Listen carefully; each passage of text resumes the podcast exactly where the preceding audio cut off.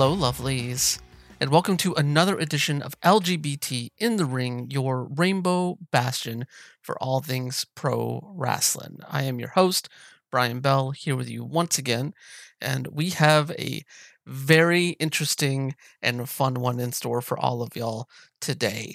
Uh, of course, back in May, May 12th to be exact, of this year, Effy's Big Gay Brunch went international. And with the seventh North American edition of the show coming up this weekend, Saturday morning, uh, up in Chicago and during All Out Weekend, um, we decided to take a look back at what went down in Liverpool in the TNT Extreme ring whenever Effy's Big Gay Brunch went international.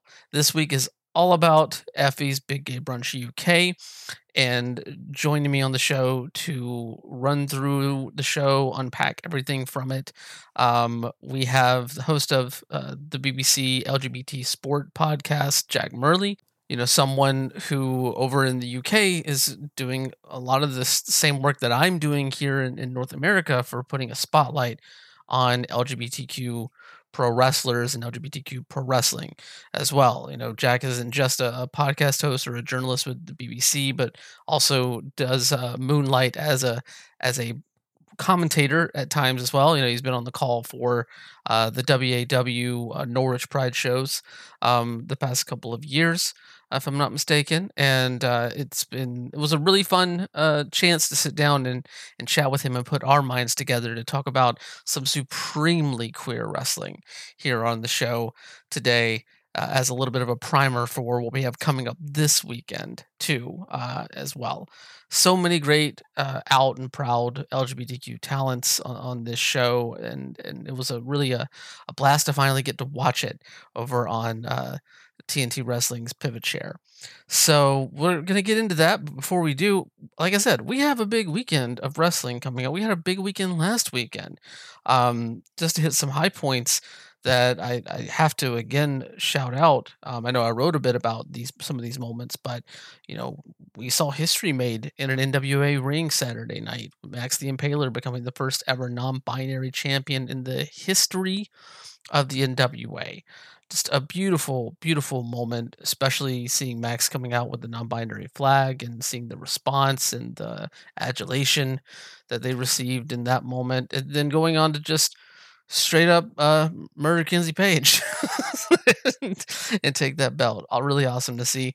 Uh, to another end, we go across the pond over to London, a show that Jack was at live, uh, all in, where we saw Anthony Bowens and uh, Saraya capture titles, uh, two more out LGBTQ talents, uh, capturing gold in you know what we can now say is one of the largest international uh, pro wrestling promotions out there. It's really awesome to see.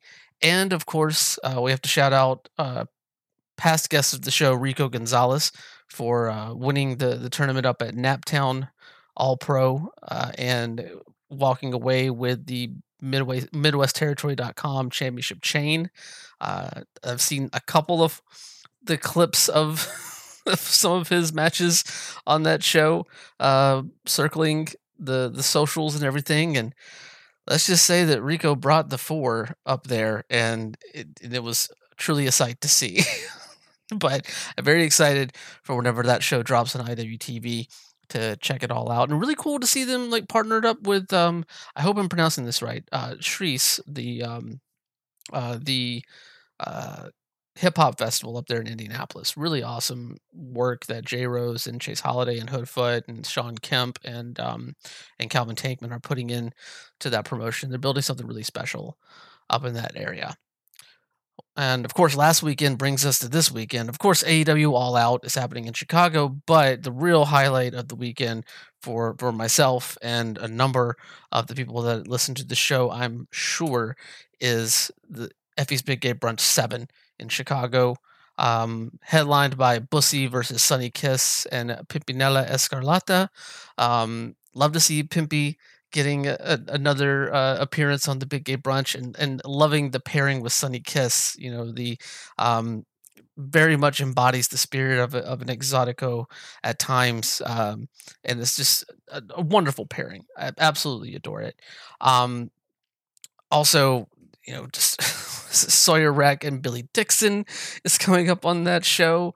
Um, it's just, i i don't even know what's going to happen there just knowing billy's predilections for deathmatch and of course who the hell sawyer wreck is um, and the reputation that she has cultivated over the last year plus uh, in the deathmatch scene. I know this isn't necessarily being advertised as a deathmatch, but you know what it's going to boil down to in some way, shape, or form there. So we'll we'll we'll see how violent that's get. But the, the card is all over the place. You know, Ashton and Dylan teaming up against Finesse and, and Alex Mays, both of them making their debuts there. Karam coming back to face Parrow.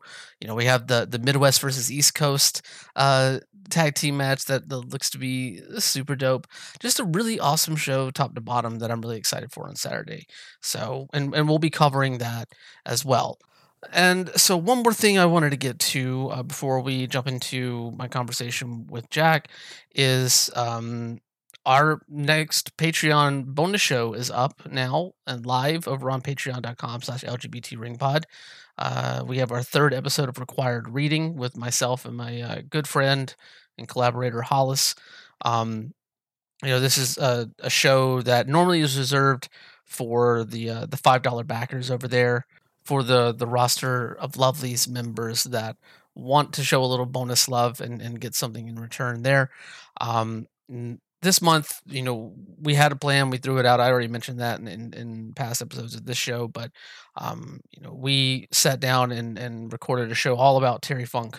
You know, after um, after his uh, passing last week, uh, and for that show, you know, we we looked at his 1983 retirement match with you know teaming with his brother Dory, going up against Stan Hansen and Terry Gordy over in, in All Japan, and um, and then we uh, paired that with Roadhouse because, of course, it's fucking Roadhouse, and Terry Funk is great in the.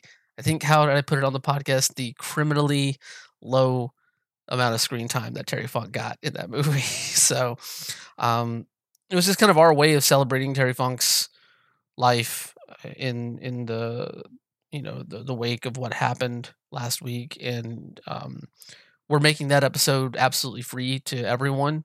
Um, it's up on the Patreon right now for free. Anybody can access it. Um, and it'll be coming to this podcast feed at a, at a later date for sure. Um, but yeah, that's up and available for everybody to check out over there uh, at, at patreon.com slash LGBT ringpod and uh, keep your eyes out for that. Next month, we've already now announced this, but next month, um, we're going to be talking about Bray Wyatt, and and my plan is to have that show be free as well, um, because we should all be able to kind of commiserate and celebrate the lives of these two outstanding, um, not just pro wrestling talents, but outstanding people as well. So yeah, so check that out over there. It's great. Um, that being said, let's hop right into our Big Gay Brunch UK discussion with Jack Murley. All right, guys, gals, and non-binary pals, welcome back to LGBT in the Ring, and is very pleased to have as my guest this week, helping me work through the uh, chaos that we saw at Effy's Big Gay Brunch UK, the international debut of the LGBTQ Pro Wrestling Showcase.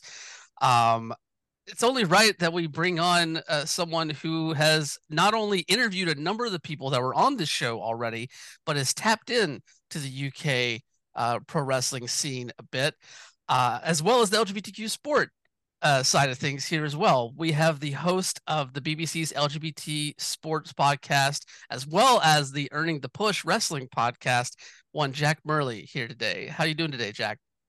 I'm very well. Thank you for that introduction. That was like a Howard Finkel style, really big me up. Um, it's a it's a pleasure to be here doing this. I'm a huge fan of you. I'm a huge fan of what you do, and I've loved wrestling since day dot. You know, as long as I can remember, I've loved wrestling, so I'm excited. I'm excited to have you here. I'm excited to talk about the show. I've been wanting to talk about the show since it was announced back in the spring and then it happened in May.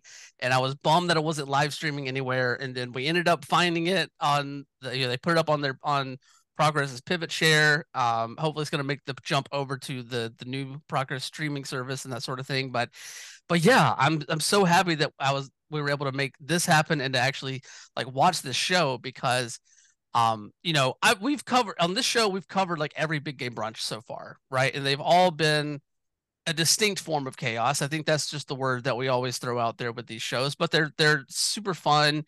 And i really loved the idea whenever this was announced of of going over to the uk and showcasing all of the talent that is over there as well because like you know on this show in like the grander like American indie scene, like it can be very centralized to where we're at, right? You know, the Big Gay Brunch has done a lot of good work to feature international talent on the shows over the years, but it's it's one thing to like you know bring in a Silvio Milano or bring in a Shay Purser onto these shows, and it's another thing to take this to that area and provide a space for even more of the, of that scene to to get a taste of what this event can do. Yeah, absolutely. And we've wanted this for a long, long time here in the UK because the UK scene is red hot. Anyone listening to this show will know that in Britain, we love our wrestling. It, it's just part of our culture, right? And what we've seen over the past few years are LGBTQ plus folks on the UK scene begin to be their authentic self and to share their stories. And I know from the folks I've spoken to, they've been looking across the Atlantic and they've been seeing what Effy's been doing and they've been seeing the talent being able to be their authentic self. And they've wanted something like this. And in the UK, we've had pride shows. PCW's put on a pride show. WAW in Norwich has, has put on its own pride shows. And I've been lucky enough to call both of those. And you can see what it means to the competitors to, to be there. But let's make no mistake, Effy's is the brand. That's the one. So when we heard it was coming over to the UK, and not only to the UK, but in Eurovision weekend, I mean, are you across Eurovision? Do I need to explain to listeners on your side of the pond what it is? I know what Eurovision is. I think it might be safe to maybe like a quick explanation okay. of Eurovision for the people that aren't in the know. Okay, so so I, I, bring this up purely because there is a reason why brought it to Liverpool at this time of year. Eurovision, in a nutshell, is a big European-wide singing contest. Every country nominates a singer. They go to a country, they sing. There's a televote. Someone wins, someone loses. It is a huge camp spectacular, and it came to the UK for the first time in donkey's years. This year, it was in Liverpool, and Effy, being a smart business person, I'm sure, took a look at that and thought, "That's my crowd. They'll love wrestling as well." I mean, he is he is not wrong at all. I mean, but I, I feel like Eurovision is like the height of camp for the European calendar in a lot of ways. it is. And you know, I've been saying this to other people because I know, as I'm sure you do in your life, lots of people who don't get wrestling. And I was like, Eurovision is like wrestling just without the physicality. You got the big screens, the pyros, the characters, the stories. If mm-hmm. you love Eurovision, you're probably gonna love wrestling. And so Effy's just gone, yeah, let's whack them both in the same city. Let's get all those people together. no, it's extremely smart. It's a, it was an extremely uh great choice of timing for having the show over there. And it, and I think it worked out. Like not only for like, you know, the Lana Austin um Eurovision tie-in that we saw on the show, but also like yeah, like you're gonna it's the perfect chance to bring in a new audience, and that's what this show is all about. It's all about bringing in an audience that either a didn't see a place for them to feel like safe in a wrestling environment, or people that you know have never really experienced this before and are going to get a completely unique taste of what pro wrestling can be. And it was also smart because the eyes of the British media were on that city anyway. So yes. everyone's looking at Liverpool. So you've got over this way media organizations like the Metro, which is a big paper, and they're suddenly looking at Effy and looking at Big Gay Brunch. So so you know what it's like when you're a journalist, you're looking for stories, and suddenly all these folks who may never have given wrestling a second look are going, not only have we got international wrestling in Liverpool, but it's got an LGBTQ plus angle as well we got to get a bit of that. So it seemed like all the stars aligned. And I, I, suppose the cruel irony in this is that without banging on too much about Eurovision, because this is a wrestling pod, but the UK was never meant to host it. It was only the, the war in Ukraine, which meant the UK hosted it because Ukraine won and couldn't. So it was mm. one of those hmm. cruel ironies that it just played out in the way it did. Oh, that, I didn't realize that that was I didn't realize that, that was why the UK was hosting it. But yeah, that that is kind of bittersweet there. But it you know obviously you know everything worked out well enough. So, um, yeah, but but I don't know. I don't get to talk Eurovision that much. So this that was I'm I'm glad to have the moment there. I'm glad I'm giving you that moment, you see, because I think, like with wrestling, there are people out there who go like, who've got a secret yearning for Eurovision, and they never mention it till someone gives them that opportunity, that safe space, and out it comes. And do you feel better for it, Brian? Do you feel good for letting it out? Very much so. Very much so. I, I will say this: if there's a crowd in in the states that is into Eurovision, it is definitely the gays. So. Oh yeah. oh yeah.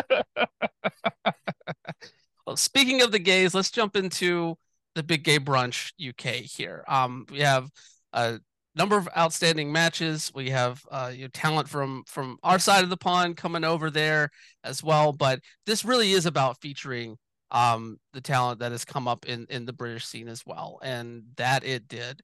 Um, I guess we can start off with.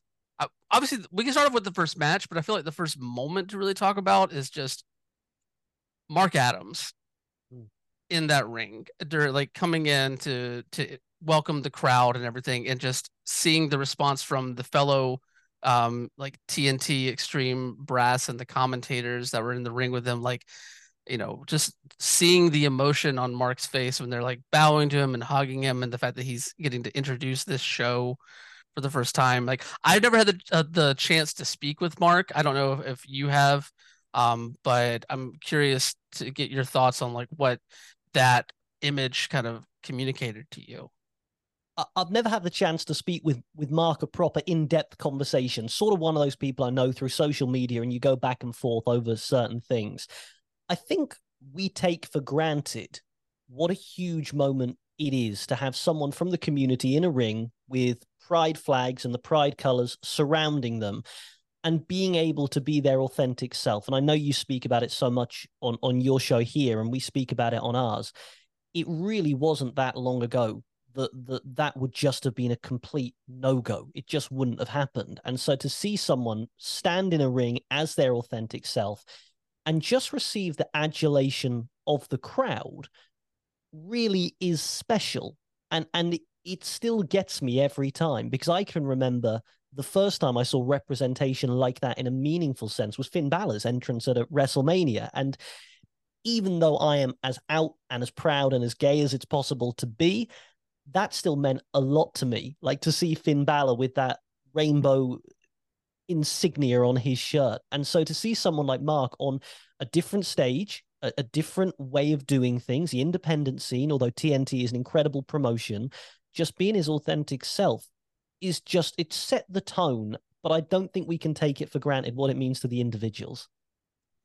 Yeah, yeah, and and I think it was very fitting that he kind of opened his his remarks there with talking about speaking with someone in the wrestling business who said, you know, queer wrestling will never work, and I'm like.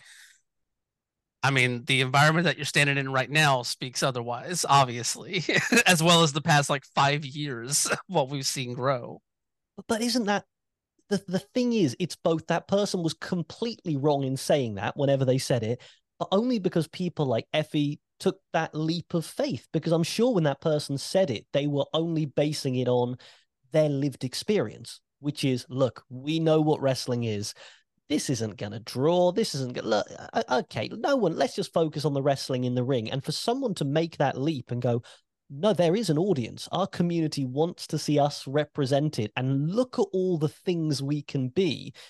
Really does matter, and it really is significant. And I think that's one of the things that we need to remember is is how much wrestling has moved forward, but how much it's taken the bravery of folks just kicking that door open in some cases, in others just inching it open a little bit and allowing them to be themselves.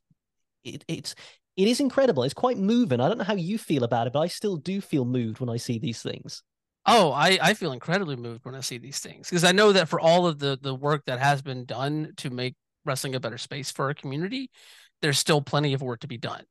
you know and but the fact that we still have so many people that are determined to do that work and are determined to not um to not let the historic uh nature of pro wrestling or like the old head mentality in pro wrestling continue to define it. Like they're they're willing to write new chapters in this story. They're willing to write new definitions for what pro wrestling can be to audiences and audiences are receptive to it.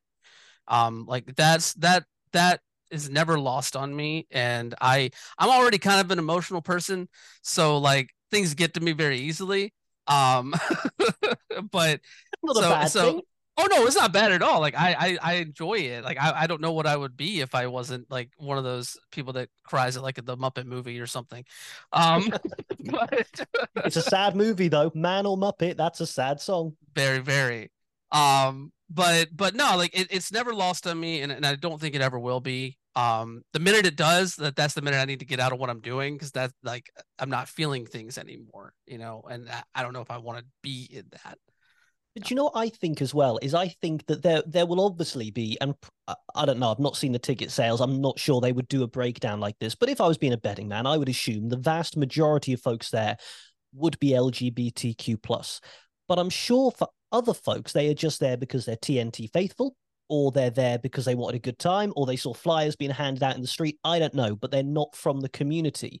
So for them to go in and not only have their eyes open to what wrestling can be, but also to what it means to be LGBTQ plus in in wider society. Because as we'll talk about later, you've got the likes of Parrow, you've got the likes of Effy, you've got Shay Monet, you've got all these different folks from the community who live their lives in different way. And what is true of wrestling is true of life. So what I what moves me more is I like to think that yeah, at the end of the day, it's it's quote just a wrestling show, but it ain't. It's so much more than that. hmm yeah it's it's never just a wrestling show. It's never just a wrestling show especially to like the people from our community that are in that audience.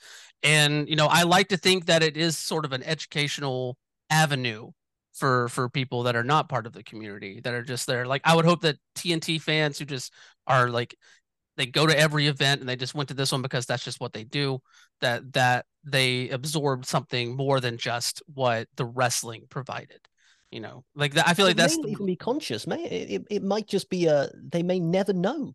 Yeah. It might be but i mean like you know we speak to this a lot on on this show like it, any little bit of normalization that can happen even like even subconsciously like that's that's a that's a net positive and that's something that those people are going to take with them when they leave that building And also, I think it is true. you don't put too fine a point on it because at some point someone's going to say, "Yeah, it is just a wrestling show," and there is a. a but for our community as well, how many folks have you and I both spoken to who have said, "I thought being gay or bi or pan or non-binary or or from the trans community, however you choose to define yourself, I thought it meant X." And because I thought it meant X and I didn't fit exactly into that box, maybe I was 90%, but I had 10% something else. Maybe I was 50 50. Maybe I couldn't quite conceive that I could be that because maybe I didn't want a label. They can see on this show the variety of what it means to be your authentic self. So it will be empowering for those folk who may even just in their head think something as simple as, I think I'm from the community, but I don't know how. They might go away and go, well, look, at least I got some food for thought and some brilliant wrestling as well. I mean, you can't understate the value of these things. exactly exactly anything that can that that can help inform yourself in that way like because like there is no right way to be gay right there's no right way to fit into this community it's all about how you express that for yourself it's how you define it for yourself in a Yeah. way and I've- like I've been sorry, Yeah. go on. oh no no no go ahead I, I was going to say I've, I've see you're talking to another broadcaster, another. I'm a commentator, you see, so I like- so I apologize in advance for all that. But I I've been on that journey myself. You know, when I was, and and I knew I was gay very young, and I didn't have the, the struggle of it. I mean. And by that, I mean, I knew what I was, but I didn't know how the world would react to me. So I never had the uncertainty when my mates started fancying girls, I started fancying guys. And I thought, well, okay, that is certain in me. I don't know how the world's going to deal with it. And one thing I've evolved on is just something as simple as someone wearing the rainbow. There was a point where I think I would have been that gay guy, and there's nothing wrong with this if this is you, where I was, oh, I don't need to wear that. I don't need to do that. I don't want, I, you know, why do I have to mark myself out as different? And as I've got older and I've heard more stories and I've matured, my personal journey, just me, is actually that's really important. And it, and it means a lot to do that. And so I think that wrestling shows like this show the journey that folks can go on. And as you say, there is no one way to do it. And even in our own personal journeys, we may start thinking X, we may start going on to Y. It's a journey.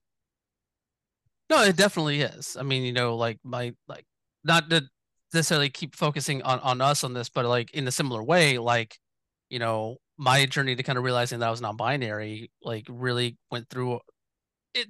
Part of that went through a wrestling lens, right? You know, um, and so like whenever I kind of came to that determination back in like 2020, like that was just like it, it it felt right the minute that I felt it, but I just didn't like see it because I wasn't allowing myself to see it. Because like I didn't I wasn't like fem enough or something like that or like I wasn't mask enough like I was just somewhere nebulous or whatever. Um and it really I t- it took me a long time to realize like no I, I made the decision on where I'm at in this like spectrum and that sort of thing. And pro wrestling did help with that you know seeing a lot of the outstanding non-binary talents and and the differences of expression outward expression of of gender and that sort of thing. So i'm with you on that. Pro wrestling has a power has a power to, to educate and to, and to bring people to new places in their in their personal lives. So it really does. Yes. Um, well we have that beautiful moment with mark in the ring and then we get our first match billy hayes versus jay joshua um, obviously, this, this match originally was supposed to be Billy Hayes versus Cassius. Um, I'm not sure why Cassius was wasn't able to to be on the show, but we got a hell of an opener here. Uh, oof. I, this is everything I like about professional wrestling because, in a way, the story is really easy to latch onto. You've got tag team partners. You've got one, Jay Joshua, who is a bit bigger, a bit grislier, a bit stronger, and you've got the other, Billy Hayes, who's arguably a little bit more technically talented, arguably a little quicker, arguably a, a little faster. And I don't know what was said to them backstage, but you knew they were fired up for this opener. And if the definition of an opener is go out and get that crowd hot and, and set the tone for the show, boy, did they ever, because it was an amazing technical match. I was with it the whole way. Some of the moves, a, a Michinoku driver, um, a GTS from Jay Joshua, a top rope double stomp from Hayes. I mean, it was physical to put it mildly. Very much so. Like I felt like you know there was a good little like back and forth between them in the beginning. You know they took off their their armbands that represented their tag team to put it to the side. But like okay, for one match, like we're just gonna take these off. We'll be fine afterwards um, and like they're trading blows. But then I feel like it starts to change a bit when they go to the outside and you get the uh, you get Jay slamming Billy into the barricade from power bomb position. Um, that that old special there, uh, and then it just they're off to the races, just just kicking the the crap out of one another and you know Billy flying over the ring like suicide dives and and really showcasing both of their like unique move sets and and skills and why honestly why they work so well as a tag team together I feel like is that like they're two halves of like this um this really potent offensive tag team yeah, and and and I bring to this no skill as someone inside the ring, but as a long-time watcher and, and broadcaster of wrestling, it's hard to have tag team partners square off with each other because fans are used to seeing folks together as a unit. That's what we like. That's what, what even if you are two singles competitors who come together, people want to see you together. Um, so when you say you're going to split you apart and you're going to have to go against each other, and we're going to have to work walk this fine line where one of you maybe is going to have to be the antagonist, one's going to have to be the protagonist, but we're going to put you back together afterwards, so you can't be too dastardly. You can that is a really difficult needle to thread because if, as we have to for all wrestling, your bottom line assumption is you got to make the audience think it's real. After you know, you've got that swing into the barricade off the power bomb position. If that was your tag team partner, you might well look at them and go, "What? We can't tag after that. Look at what you've done to me." But I, you know, I thought, I thought they just had the crowd all the way through it. And as someone who hasn't seen a huge amount of their work together, I want to go back and see them again now. I will go out of my way to see both of these individuals. That for me is the mark of a great match. If someone can come to it relatively cold and at the end go, all right, I didn't know what I was expecting, but I got value for money. And also, I love the finish. Smaller guy winning with a phys- with a with a submission. Wonderful. Yes, yes. I the the finish was great. Like the the the like kind of build up to the finish was also really good there as well. And you're right. Like I feel like the main the main goal for for any wrestler, I feel like who is wrestling in front of an audience that hasn't seen them before, or isn't as familiar with them, is creating that desire to go seek out more of their stuff. I hadn't seen really. I think this is the first match I've seen Jay Joshua in, and you know I'd seen a little bit of Billy before. Um, I've, I haven't seen them tag before, but now, like like you, like I'm I'm searching for the sad boys. and, and if you're that audience we're talking about, who may have come to this cold as well, may, maybe you you've come to this show because you know the Parrows, you know Effy, you you know uh, Charles Crowley, you you know those people. You have got value for money, and and these these guys have set the scene. And and if you were going to a show, maybe you've not seen LGBTQ plus wrestling before, um, or allies wrestling before, and you don't know what you're going to get. That has said you're going to get hard hitting, you're going to get technical skills, you're going to you can relax. This isn't going to be, this is wrestling, okay? And I just think it was wonderful. Yes. No, this was a, a perfect opener for this show. It really set the tone for the rest of the night. Um, like, if not for a, couple of other things that that happened on this show, like it might have been my match of the night. It ranked high up there. Like it was just an awesome first introduction to, to these guys. Um, and I I cannot wait to see more. Honestly, so I'm gonna be scouring YouTube to see uh, which promotions are putting their stuff up over there.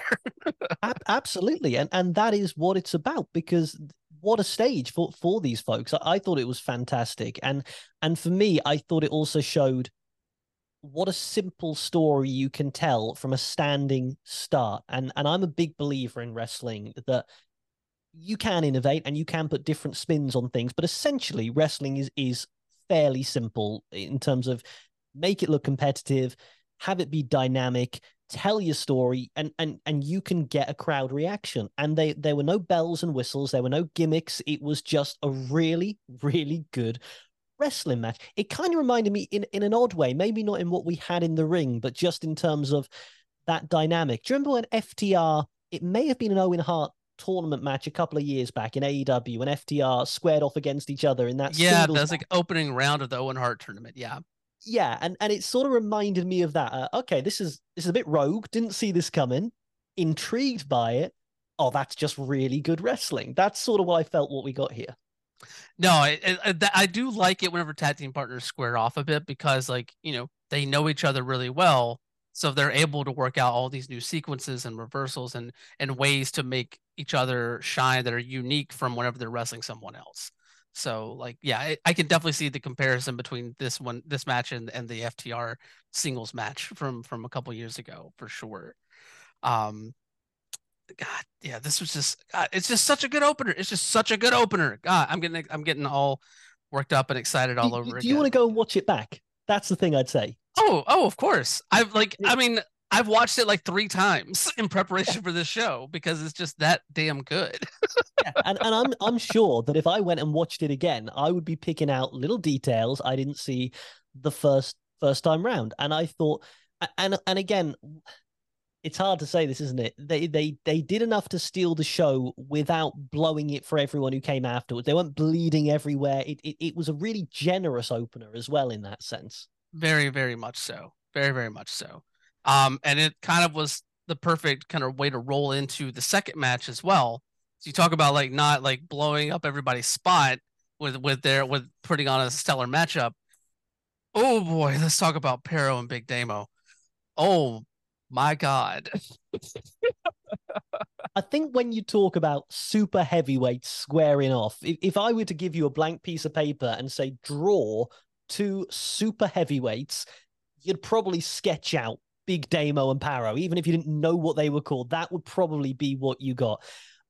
I mean, just two masses of humanity who who bought everything to it, and then having bought everything to it, thought, I bet there's some plunder under the ring. What what can we find here? What what can we bring out to really just emphasize that we are monsters? And we got chains, we got tables, we got a bit of brawling outside as well.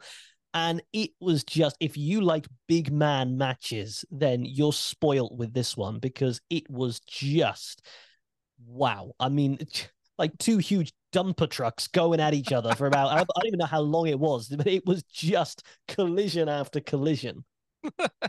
no, like it, it, and really that's what the match kind of boiled down to a lot was just collision against uh, collision against collision in a way. Like, you know, I, I love these like sort of like hoss fight moments because like you all you know you're always to get at some point you're to get the, the the the shoulder tackle spots you're to get like them just and I love the fact that it just broke down into the, like, them hitting the ropes at the same time and just crashing into one another constantly till like finally like Damo goes down to one knee, but then he gets up and you get that shoulder tackle and knocks Parrow out of the ring, and then you start then you get the brawling on the outside that leads into the suplex on that on that ramp, which I know had to had to not feel good at all.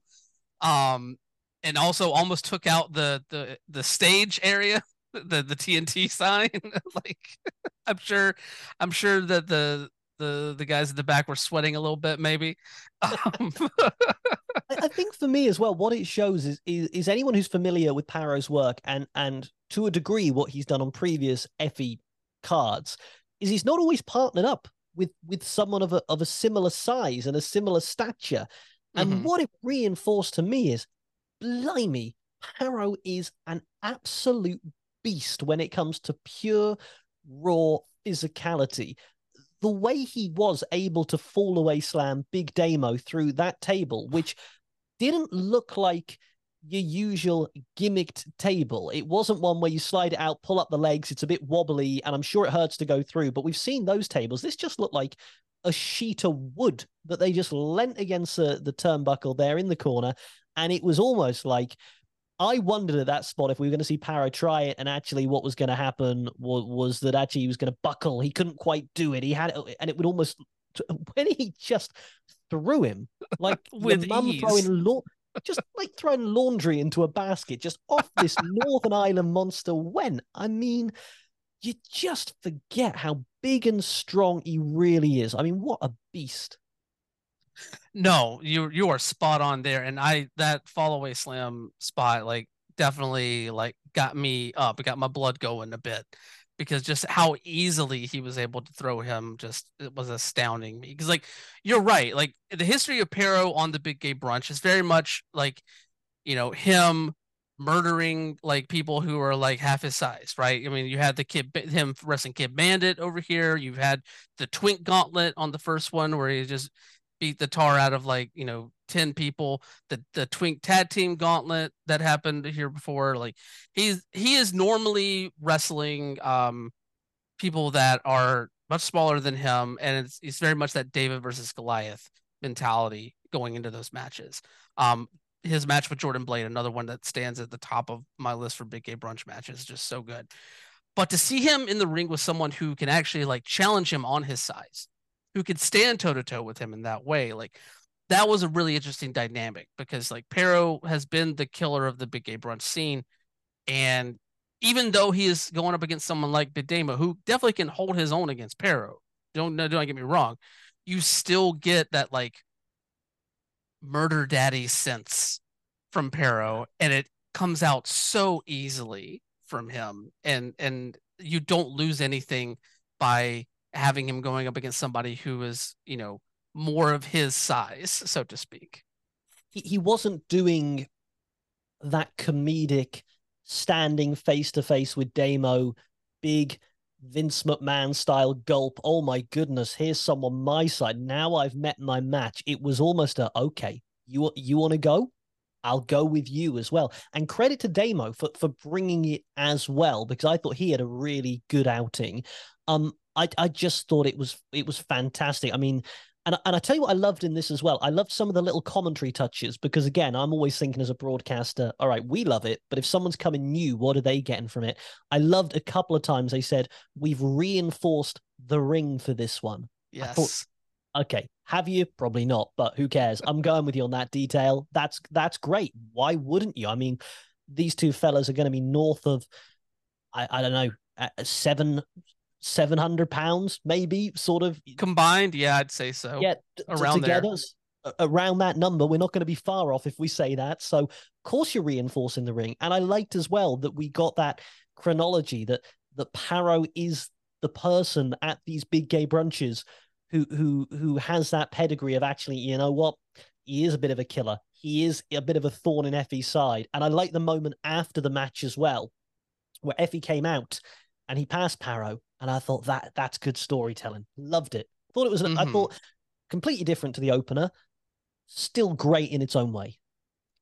I love that Effy moment at the after the match as well because it's such a small little thing, but it tells so much and it continues propelling this.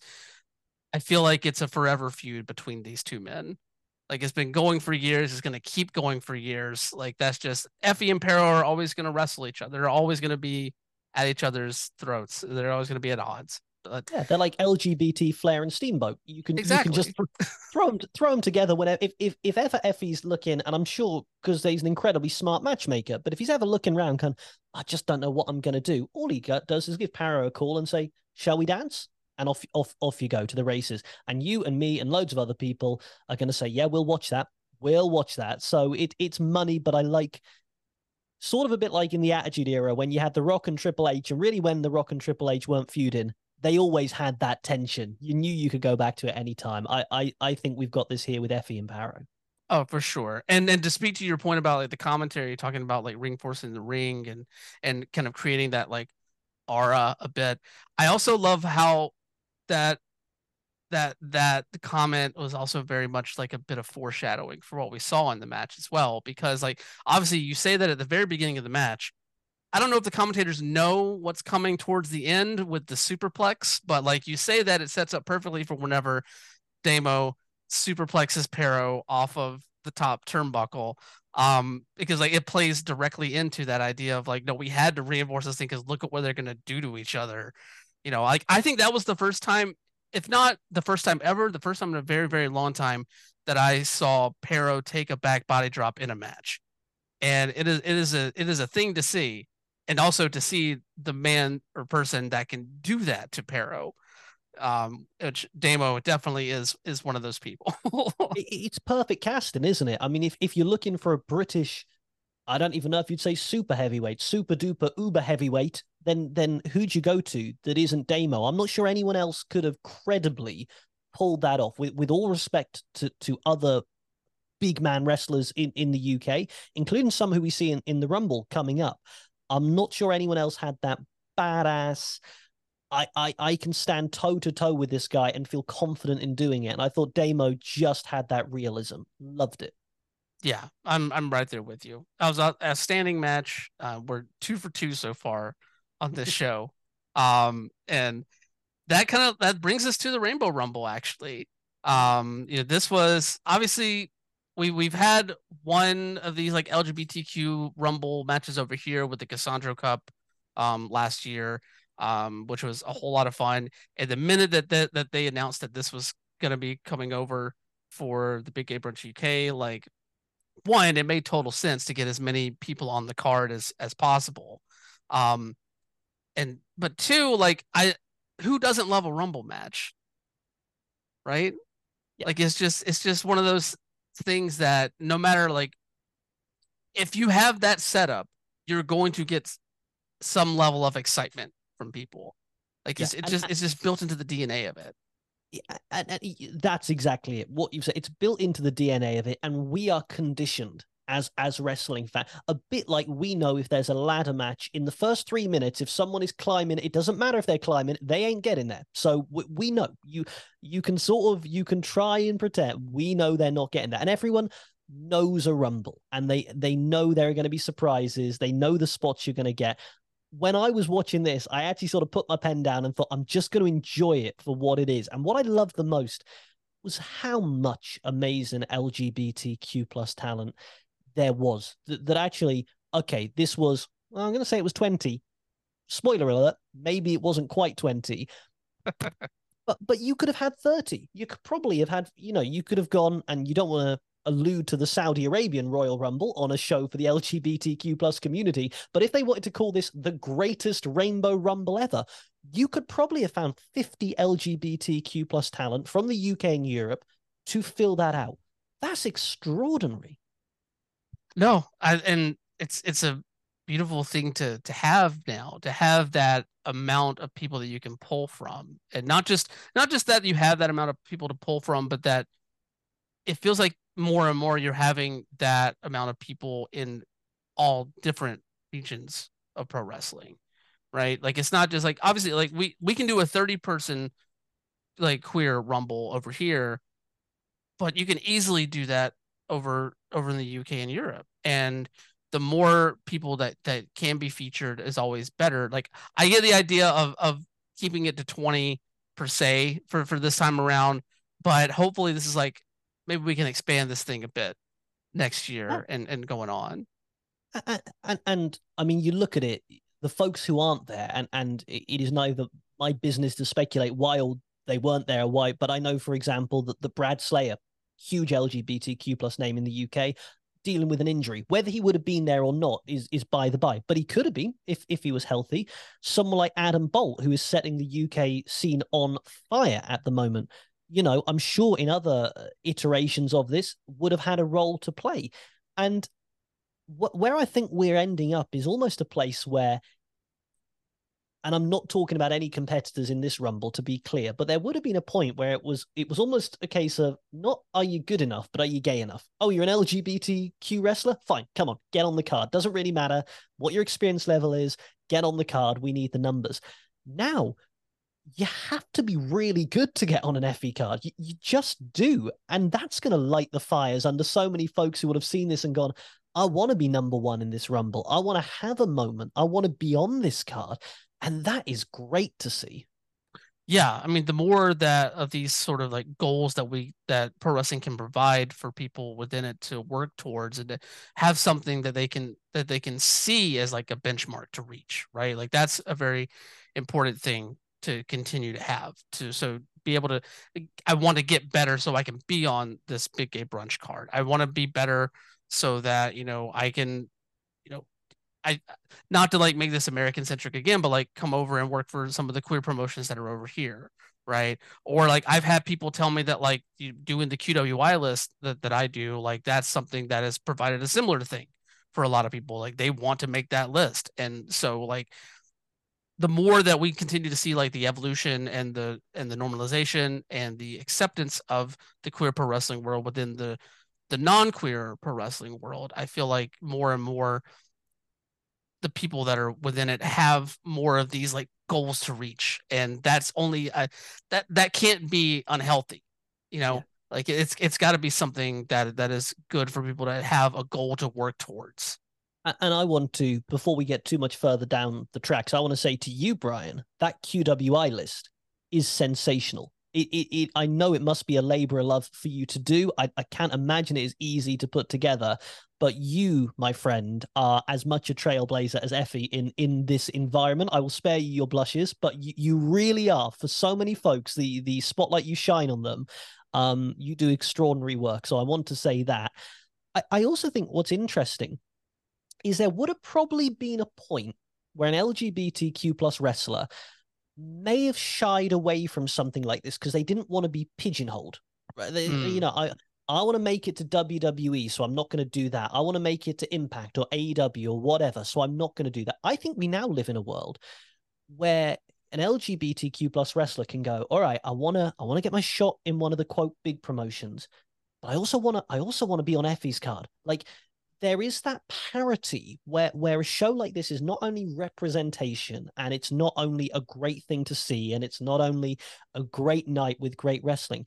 It means something. If you can say i've headlined an effy's big gay brunch that's kudos. That that has standing in the industry and that's really cool.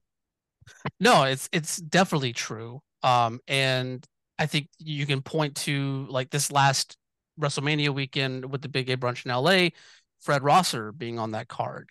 You know, yeah. like someone who you know has worked with WWE and has not necessarily like put you know he's put his identity forward in like his charity work and that sort of thing but in the pro wrestling world he's never really been like you know the quote unquote gay pro wrestler or anything like that but he he felt like comfortable enough uh, in expressing that to be on the big gay brunch card with a person like like Karam like who was just making his sort of introduction to being part of the community as well you know like that that sort of thing is just amazing to see not to mention all the times we've seen people like you know people who are contracted to these larger companies as well like Jay Vidal that that are been on these shows and not to mention what some of these larger companies are now doing in terms of their like outreach towards the community. You know, like we've seen Impact do a lot of work uh, engaging with the community. Like they first like major televised company to host a Pride night. You know, we've seen um, you know people like Alex Kane winning the MLW Heavy World Heavyweight Championship and like elevating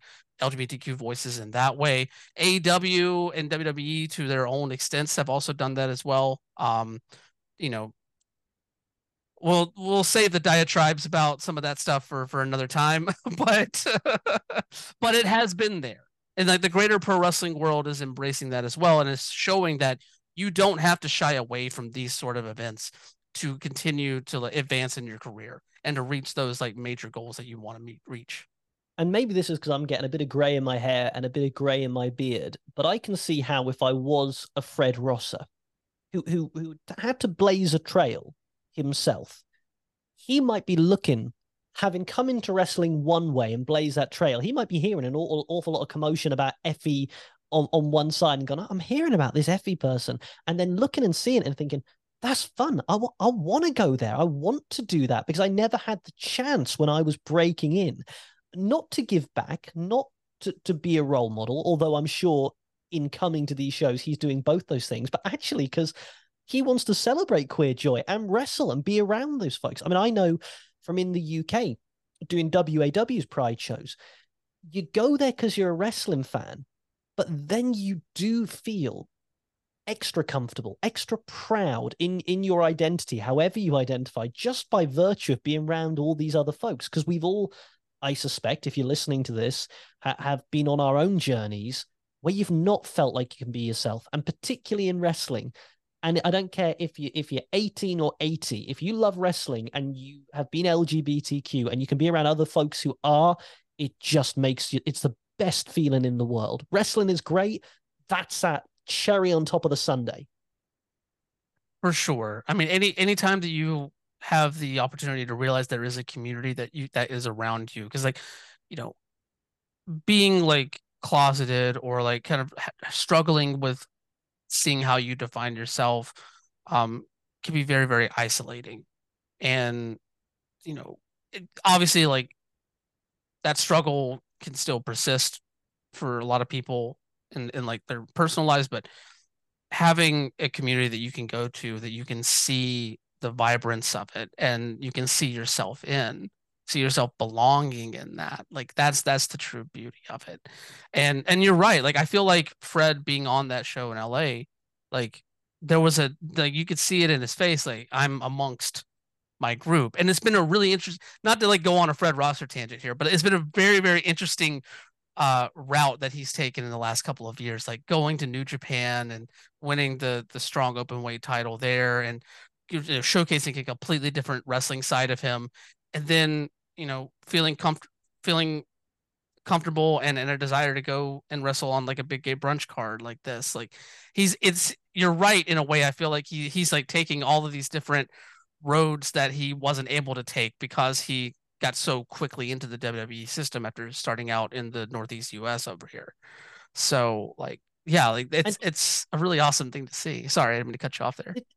No no no and it takes guts as well that's the thing. In a different way Fred sort of had a, had, I guess you could draw parallels with that Matt Cardona experience, couldn't you? You, you go in there, and who would have thought Darren Young from the Primetime Players, with, with all due respect, loads of people love the Primetime Players, but you wouldn't have looked at Darren Young there and gone, hmm, I can see a New Japan star. I can smell someone who's going to fit into that culture. You just Yeah. wouldn't. So fair play to him for, for getting himself into unreal shape, for modifying his persona, for taking a chance on himself on the independent scene, going to Japan, still being authentic to himself. And you still look and you think this this is someone who's still got so much left to give, and he's doing it authentically. You you just love to see it. All right, y'all. Thank you so much for tuning into LGBT in the Ring. We're just gonna take a quick break here to let you know uh, ways that you can support the show and say thank you to some very rad people that help make this show uh, as amazing as it is.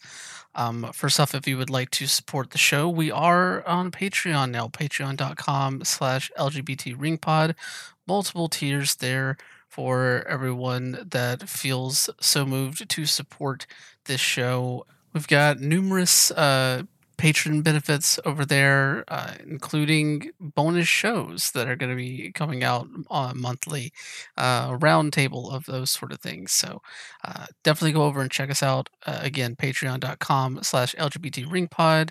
Every single dollar that is uh, pledged there to support the show is very, very humbling, and we thank you. We also have a, a merch store over on Brainbuster Tees. Go to brainbustertees.com and search LGBT in the ring.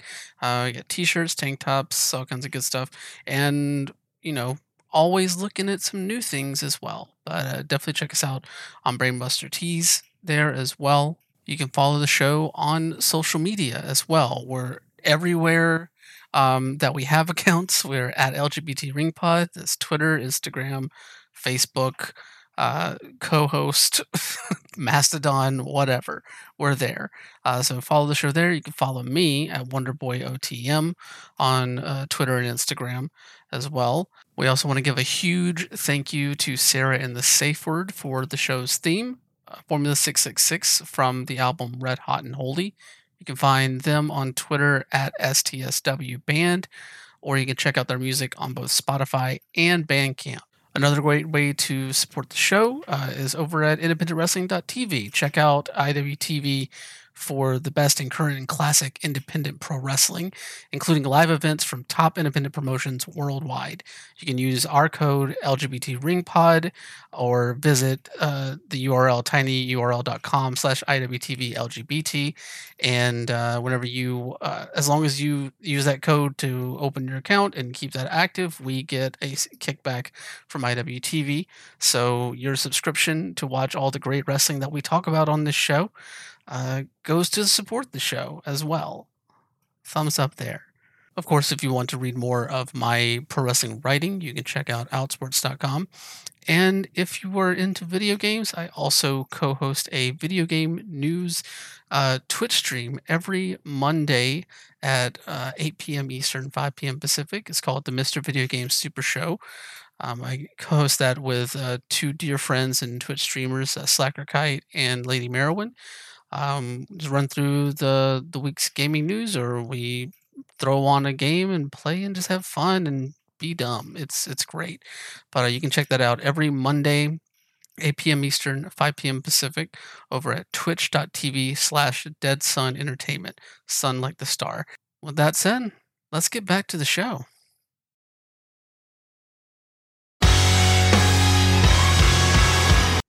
And I feel like that's a perfect segue into the start of the Rainbow Rumble because talking about people who have been in the game for a while and still have so much to give, Priscilla, Queen of the Ring, number one entry into this match. I absolutely adore Priscilla. Um, I wish I have I have not seen as much like as many matches of Priscilla's as I would want to, but I think that's just because like I always want more every time that I see her. um, but I Priscilla is the perfect person to open this match against the perfect number two in Shay Purser, who's I will never ever like not just get completely up for uh the uh the my sacrifice entrance with Shay Purser. Like it's just it's just a, a vibe you feel no matter if you're there in person or at home. Like it's just like it brings something out of you. Like I almost teared up. I I think for, for I'll come to Priscilla in a bit because I I had that written down for Shay as well. Shay might be the shrewdest person in professional wrestling because uh, what I suspect Shay has done is said, what is the one thing that wrestling fans love more, that will just get them not not in the brain but in that reptilian core at the back of your head that just triggers an emotion I suspect it's either the Rock Stone Cold Steve Austin My Way video or it's the WWE Creed My Sacrifice video. And I can still see in my head those promos 2001 the creed album flashing up. I, I can see the undertaker coming down the road and i hear that music and i see it and shay's gone i'm just gonna nick that and i'm just gonna get all that emotion. I'm gonna have it myself and i'm gonna just bring it over to me. And credit to shay because it works every time and from the moment his version of it played, I'm I'm right back there in the Attitude Era and just love it. Just uh, uh when we're done, what's the first thing I'm going to do? I'm going to get on YouTube and I'm going to I'm going to listen to that song. I'm going to watch that promo and I'm going to think of Shay Purser. Well done, that man. very, very much so. I'm curious to, to hear your your thoughts on Priscilla since you kind of led with that a bit. Yeah, Pr- Priscilla is someone who I've been fortunate enough to have on my podcast um, and, and have commentated on a couple of Priscilla's matches. Priscilla is the ultimate character, right? Um, because if you look at Priscilla, and wrestling isn't about the amount of bumps you take, it's about what you do with them. Priscilla probably bumps in a match six, seven times, maybe max. It's all character work but the fans buy into it right from the start. And actually, Priscilla is a workhorse of the British scene. I mean, I I on Priscilla's match at the most recent WAW Pride show, which was a four corners um PCW title match. And just the character work and the psychology was just fantastic. I I have a huge amount of respect for Priscilla because what's the thing we don't talk about? That actually it's a drag character. How brave to go out when Priscilla started as a drag character. And now that's not what we remark on. We remark on the comedy chops, the, the getting the absolute most mileage you can out of the least amount of moves. Um, and just over, consistently over with a gimmick which would be very easy for fans to sort of turn on, particularly when we're also conscious of work rate and flash and all of that. Just that is not easy to do. Priscilla's a rare talent. I I completely agree with you. It speaks to the evolution, I think, of a lot of like fans' outlook on what pro wrestling can be in a way, right? Because like I feel like, you know, growing up like in watching wrestling in like the 90s and the 2000s, like there was so much focus on work rate. It was work rate, work rate, work rate. And that still is a focus for a lot of people. And I'm not gonna say sit here and say that I don't enjoy just a pure work rate match from time to time, right? But I feel like as we've seen pro wrestling grow over the last like decade or so, we're starting to understand more so what a pro wrestling match can be. And it's not just about work rate and it's not just about like telling a story, quote unquote, in terms of like, you know, how people kind of quantify that with, with WWE and that sort of thing. Um, but it's just about finding something unique within yourself that speaks to an audience member in a way, right? And I feel like Priscilla is that to a T um, you know, looking at this match specifically, everything from like the wig snatch to you broke my nail and setting up for the slap, which always gets me. Um, and then even just her nickname, like the man who masculinity forgot. Oh my god. Just ah, it's just so good. It's just everything is so good.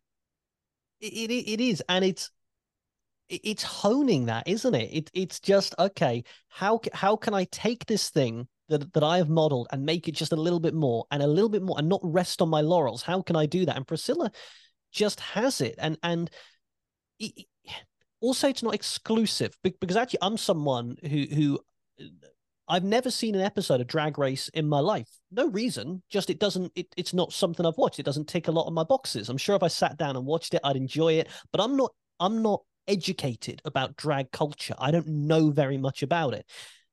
You could easily imagine how that character would not appeal to someone like me, just wouldn't be my cup of tea. I love it. I think it's great. And I think there are so many people who who've never seen a Priscilla match, but are so entertained by the authenticity of what Priscilla brings to the ring, you can't help but smile. You, you just can't. And if wrestling is about tapping into that, I know it's daft. I know it's stupid. I can't believe that someone's broken a nail yet again. When will they learn? But I'm going with it. Priscilla does that. Priscilla just has that gift of of, of picking you up and saying, "Did you ever watch Mamma Mia the musical? Is is Yeah. that have you ever seen that? Right. I've seen that. Yeah. Everything, everything about that film is stupid. Everything is ridiculous, but it picks you up at the start and says, "We know it's stupid. You know it's stupid. Come with us for the ride, and you'll enjoy it." Priscilla, I hope if she hears this, she will understand. I say it in the most respectful way. Priscilla is the Mamma Mia of wrestling. Everything about it on paper, you should go, "What? No, stupid." But she picks you up, she takes you with her, and you get to the end, and you go, "Well, blow me if I didn't enjoy that as much as anything I've seen. I want to watch it again." I'm. I'm. I feel like she would understand. Yeah. Priscilla, it's a But- but- compliment. If you if you hear that, you you know I mean it in the best way. Exactly. And I will second that as well. I feel like talking about this match is just going to kind of give us moments to kind of talk about a bit in the similar way about a number of the people that are here in this match because like number 3 in we have Tyler Adams who, you know, is someone who is like just kind of getting started in that scene there and, I, and then has been someone that I've really enjoyed watching and I'm glad that he showed up here as well and got a little bit of a of a shine spot uh, coming in there as well. Yeah, I I think that just just because as I said, I just sat back and just and just watched it. But what I what I thought was a really interesting mix of of young talent and then veterans coming back as as well. People who the the commentators, I know Effy was out there at the desk as well, did a really good job of educating you. If you didn't know some of these people, you knew they were big by by the reaction. You know, Dark Sheik. Okay, uh, wasn't someone I was necessarily that aware of. If that's on me, I apologize, but I knew they were a big deal because the commentators made me believe that. Sassy Bear Clarence, love watching Sassy Bear. When they came in, you feel like that's another. It was like this brilliant, like all rumbles are, this brilliant sort of broth, this soup, and it was just here's a different ingredient, here's something else, here's something else. I I just thought it was a really well done rumble, and while I've never wrestled an inch in my life, I know they're not easy to do. Yes, yes. I you know what, I think a better tactic instead of just going down the line of as people come in, like we should just talk about who who stood out to us in a way and and moment. I feel like because like you can get lost in a rumble match very easily. I feel like, um. So I know for me, two people that really stood out were Helen Campbell and Camille Hansen. Mm. Um, obviously, like as the emergence of LGBTQ identities in pro wrestling has grown, that means there are more trans identities, trans people that are entering this this world as well. And I love Hel- uh, Helen's and Helen and Camille's characters in that because like they are coming in as just trans brute forces. They are just here to take your head off in any way that they can. And um like I love that Helen got got the spot that she did, you know, taking out uh multiple people um, and then Camille, one, first off, shout out Blue Power Ranger gear. That looked great. Yes, Yes.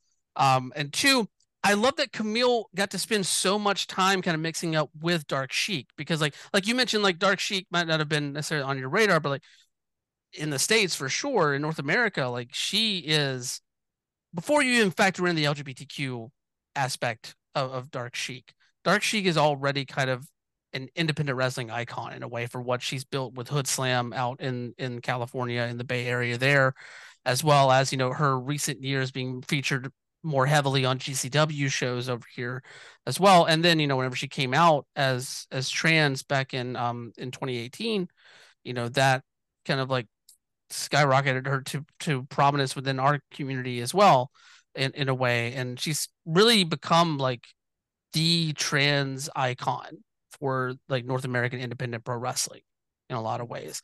So seeing her, a 20 year vet, mixing it up with Camille for so long, two trans women, you know, at various different stages of their career and their profile in in this wrestling world, having a chance to work together in that way, like it warmed my heart and it made me very, very proud for Camille to be able to have those those moments with Sheik, and it made me look forward to a one-on-one match between them at some point. and I think that's really important because firstly, it's done what these shows should do, which is it's that cross pollination. There'll be folks like myself who've been educated, um, and I use that with a with a with a lowercase e. They're not bashing me over the head saying, "Oh my, you you." They're letting me know that this is someone who's a really big deal. And I suppose the other thing, Brian, is is you wonder, you just wonder what the locker room was like. You wonder what conversations were had because you just know the the, the veteran experience and then someone who is relatively new in their career. And, and you can see this in a number of points in this Rumble. Those conversations, putting this Rumble together, but also after the show. I don't know if they went out for a drink. I don't know what's going on, but the conversations would would have been things that you or I could never have imagined at the start of our wrestling fandom. And and I liked, and I think this is true of all this show. Beyond the fact they were LGBTQ plus, or particularly in the case you're talking about from the trans community, they're just ass kickers. That's that's more than anything. If you've just come Very to watch much. it, they're taking names. They are just there to win this Rainbow Rumble. Really important, powerful stuff. Yes, and I feel and that's another aspect of this match that really spoke to me is that like everyone got a moment to show that Mm. they are that person, right? You know, everything from like Lucia Lee coming in and immediately hitting that that's common uh, that spin kick and then the running boot Yakuza kick combination in the ring there.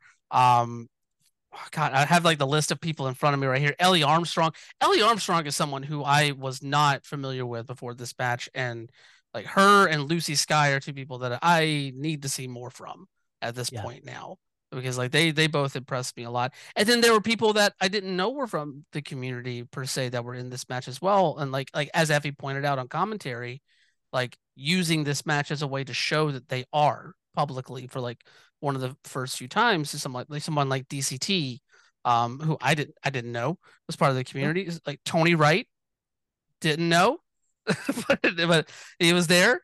Um, Your like, QWI list is going to be a little bit busier this year, isn't it? Oh my god! It, every year it is busier. every year, but I welcome it. Bring it on. Punish me. Um, uh, but and then of course Prince Pele, um, doing Hmm. only what Prince Pele can do in terms of just the character. Like it's just such a, uh, it's such a funny little thing that that he, that he does.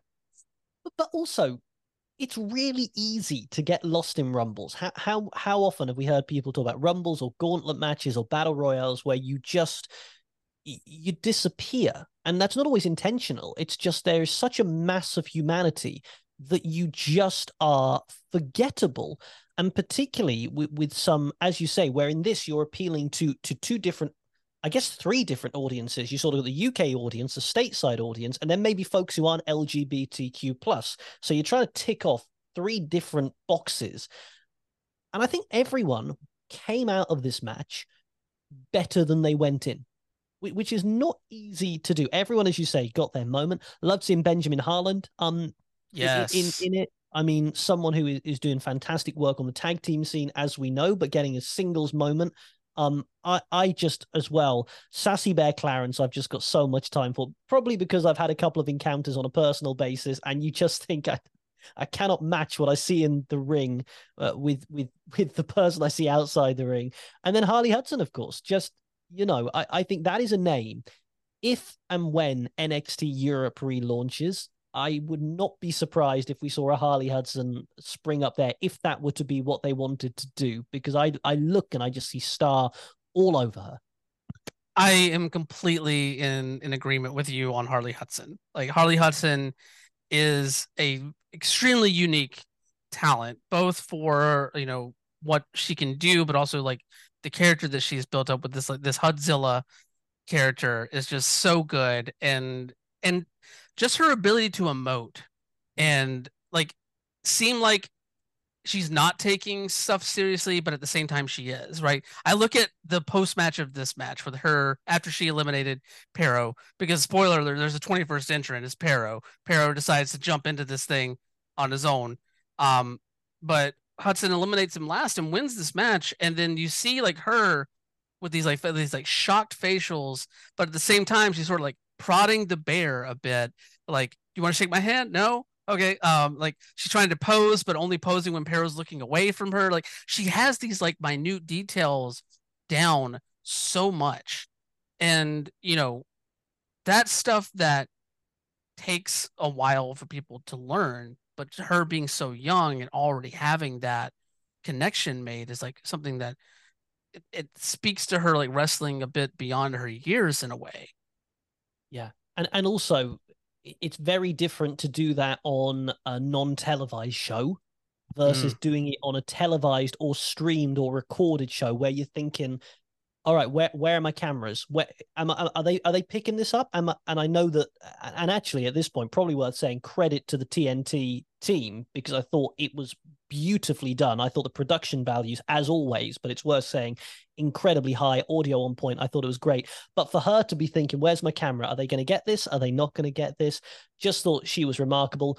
I um i knew obviously that the parrow had had, had decided to make his presence known as only Parrow can because I was researching uh, Harley Hudson for the the WAW show I did. Um, fair play to Parrow as well because you know Parrow having gone in there with Big Damo comes out and and you know gives back to to Harley Hudson because it makes Harley Hudson she can hang her hat on that now. She can say I won the Rainbow Rumble. That that is as we were talking about earlier, that carries credo with it. And particularly if you say, and I eliminated Parrow to do it, she can run a long way with that alone. Yeah, and it's already paying dividends in TNT Extreme, right? You know, she's yeah. the current, she's currently like one half of the women's tag team champions over there. Um, if I'm not mistaken, please correct me if I'm wrong. But um, but yeah, like it's already paying dividends in that company as well, and she's popping up in more places now. Like it's it's really awesome to see. What I love about that as well is, is that is um an example of where, you know, Gay Brunch could stand alone great show, everyone goes happy. But actually, we're seeing companies like TNT say, we're going to take some of your universe and we're going to bring it into our universe and and therefore everyone gets lifted up we, we saw this to go off on a bit of a tangent um waw in norwich crowned its first pride champion that was um if you don't know him you should check him out incredible young wrestler called adam bolt part of a tag team sort of stable uh, with Jackie T, Big Man Inc., and Adam became the first Pride champion for WAW. Now, now that's something that can travel. And that's something where at future WAW events that aren't pride themed, that aren't for the community, you're still going to have that representative with that belt.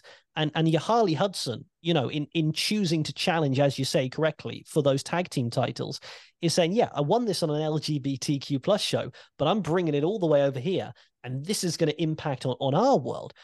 That is that mainstream attention that the Effy can bring it, it's just I, I sound so old, don't I? But you think five, ten years ago, would, you'd never have had that crossover. It just wrestling is doing really exciting things at the moment. The LGBTQ plus community is right at the center of it. No, you're you're spot on there. You're spot on. It it, it speaks to it speaks to the greater adoption of our community into the, the the pro wrestling world, and I think that you know I think we're all here for that we're all here to see people grow and get larger spots and larger spotlights on them as well. Um, I guess before we move on from the Rumble, I do want to highlight a, a few people that we haven't mentioned yet because I feel like everybody deserves a shout out from this match personally. Aiden Steen, best uh, vampire character I've seen in a while for sure. Um, also, I love that it prompted Effy to talk about his his asking Gangrel about turning him into a vampire um, because knowing Effy, that yeah, that's a true story uh, for sure. Yep. um, uh, Drew Mercury, someone who I have been seeking out to try and see more of because you know I've heard a lot about Drew. Um, you know, a pretty uh, agile high flyer. Um, that didn't really get to show too much of that because battle royals are just not a good place to showcase a lot of that stuff. But I've heard a lot of amazing things about Drew and I highly suggest anybody that is interested check look up some of his his work as well. Um, and then there was of course Billy Hayes came back for this one as well. We've we've sung the praises of Billy Hayes already. Chantel Jordan strikes me as someone who'd be very interesting to to look into as well. And then of course our number 20 entry for for the match uh Commander Sterling, whose reputation precedes themselves. But it, it's the classic booking of a rumble, isn't it? I mean, you, you, go through that, and actually, if you were to take this Pat Patterson creation, and by the way, how nice that the man who created the rumble was from the community, and now at so I, I when that was intentional or not, shout out to Pat Patterson. but Pat had that formula down. Let, let's get some young talent. Let's get some veterans back. Let's do the surprises. Let's mix it all together. You cannot fail. it, it is. I don't want to say a rumble is foolproof because, as we've alluded to, you can get lost in it. It can be you can have some that are better than others, but but everyone in this did a, did a great job. And of course, Effy had a great time on commentary. Of course, but didn't you just know it at the desk that he was just? And I thought, as we'll talk about later, knowing the main event was coming up, to to be out there and just so free and loose, loved it. Yeah, I feel like that's the only way that Effy can be in in those moments. Although I know running these big gay brunches like behind the scenes very much a stressful experience. yeah, right. I mean, that's the thing. Like, you would think, all right, so Effy's getting there and he's going, what have I got to do? Like, okay, I've got to do the main event. I've got to make all the wrestlers happy. I've got to book it. Someone's going to be sick. Someone's going to be poorly. Someone's going to be late. Someone's going to forgot their gear. It's wrestling. Uh, and you know what? I'm going to go out and I'm going to call the Rumble as well because Effy's commentary helped get over a lot of these people as well. So, yeah, I'm sure having a whale of a time, being loose and free as only Effy can be, but also building up each of these competitors. Um, job well done. Completely agree there. Um, so let's let's jump back to our Euro conversation, Eurovision conversation, just a tad bit because we have our TNT Women's uh, Tag Team Title match coming up. The She Wolves, Molly Spartan, and Angel Hayes defending against the Lana Austin experience, Lana Austin and Skye Smitson. Um, I I just want to ask you a bit about Lana Austin and Skye Smitson and this Lana Austin experience because obviously this permeates the entire sort of like TNT and progress, like that whole like you know ecosystem of promotions in a way. You know, with her being the Progress Women's Champion right now, like what's been your take on on the Lana Austin experience so far with with these companies? I mean, can you just say over? Is is that enough? It's very it, over. It, it, it's over. That's that's the thing. It is it is over. It is entertaining. It is it is something people want to see. Clearly, having a ball doing it, and actually, I think really savvy because you know, for someone like me I, I consume a lot of wrestling, but I'm not always able to sit down and watch a whole card or a whole match. So often I'm seeing things clipped up on social media. Often I'm seeing the things that are getting a buzz. The Lana Austin experience is buzzworthy. It is noteworthy. And if you see it come up in your feed, if you see it shared by, um, I don't know, ZZ or someone here in the UK, or you, you see it shared um, by any of the UK professionals, you, you stop and you watch it and and you can't say fairer than that. Now, what I'll, I'll let you take the lead on this match because the one thing I will say that played against it, I thought personally, was it had really difficult positioning. Not its fault, but the rumble, like we had banger after banger and then a rumble, and then at some point, any audience is going to have to go, "Oh, I just, I just need a breath." And I, I felt for me, with no disrespect to any of the people involved in the match, that was the one where I just felt I just I just need a breath. And I suspect had there been a different match order, I may have got more out of it than than I did. And that I think was was no disrespect to the hard work, the effort. It was just at some point you need to come up for air.